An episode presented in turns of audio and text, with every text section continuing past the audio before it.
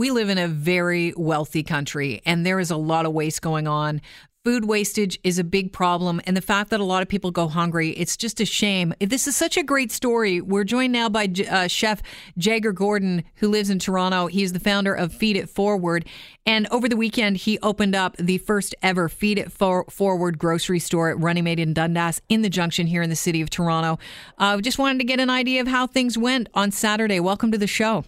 Well, thank you for having me, and it's a pleasure.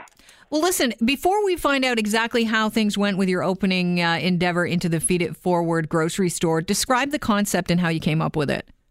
You know, there's a, it's a very simplistic way of uh, showcasing this, and it's just saying that there's so many people that are dealing with food insecurity, especially as the um, the rental price of and the property prices have gone up. So what we're trying to do is um, basically give people the access to a healthier, sustainable lifestyle through food, and uh, it's just showcasing how we can utilize ugly fruits and vegetables and rescue them and give them to people. Where does the food come from? Well, we rescue from several different locations. Um, it's not even as a sense of where it's rescued. It's just people have this concept of where if it's blemished or if it's got a bruising, they don't want to buy it. So grocery stores are have adapted to this, unfortunately, and uh, you know Whole Foods, uh, Freshco, Fred's Bread. Uh, and such other companies have come forward and offered us as much as we need to give to people uh, that are de- living with food insecurities in the city. I love the term rescue. I think it's such a great idea. Give us an idea of what you stock the grocery store with. We have a you know, we have a such a supply of um, coffee, uh, coffee beans, fresh baked goods, uh, breads, uh, pastries, I should say. We have uh, every type of organic vegetable you could possibly think about. We have actually living plants that you can take back and plant yourself, so that way you have an abundance.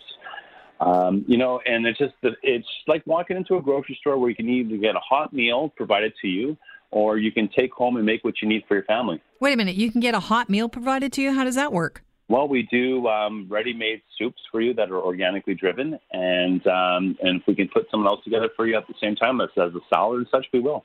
If you're hungry, you're, we're going to feed you. Visitors can only take one day's worth of food for a family, or you can choose a bi-weekly box of prepackaged food uh, and recipes. I love that idea. Um, give us an idea of exactly who your clientele are. When you opened on Saturday, who was coming in? Paint a picture. Who was paying in? We had all walks of life. We had the curious. We had the people that were desiring to have uh, meals put on their plates for their families by the end of the day, and we had uh, people that are just um, willing to take but pay what they can. So there was it was there was a variable of uh, an array of different type of people, and so not one to judge, but everyone was equal. So it's hard to determine who was who, but everybody came in for uh, to take something home. When you say if you're hungry, you know, we'll feed you. There are a lot of people that are hungry, but you know, looking at them, you may never know. Uh, how do you get past that judgment? I think as a lot of people think hungry people look a certain way. They look like the people that we see on the street. That that's not necessarily the truth. You know, there's a lot of people that will dress to the nines to to look good, but inside they're actually starving. And even coming back to that point, but going to the student aspect, you know, a hungry stomach is a hungry mind. So it doesn't matter what you look like and who you are, but if you're able to ask for a meal or for provisions, we will supply it to you if we can. What was the turnout like Saturday? Uh, we have almost 200 people that we served. Did you run out of food? Is there ever a, chance that you would run out of food? You know, we, we were put to our, our test. Um, we restocked our shelves twice. We went into our reserve for the day, which was awesome because the more food I can give out, and if I run out, that means I've served as many people as I can, and it was successful. What I am looking for, though, is anyone that does have products that uh, cannot be put on the shelves or are willing to put on the shelves and give to people. That's what we need. I can take as much as I can because I have such a demand for it. Are you planning on opening, if this goes well, any other locations? Well, as a non for profit, looking for our charitable status, once I do get funding, because I am a social enterprise and I fund these projects myself, once I get like minded companies or uh, people that want to donate, then once we've established that, I can take this across Canada. Are you at all worried, or I mean, because I know there's some cynics right now in the car listening, because a lot of times they can relate to me because I'm a bit of a cynic.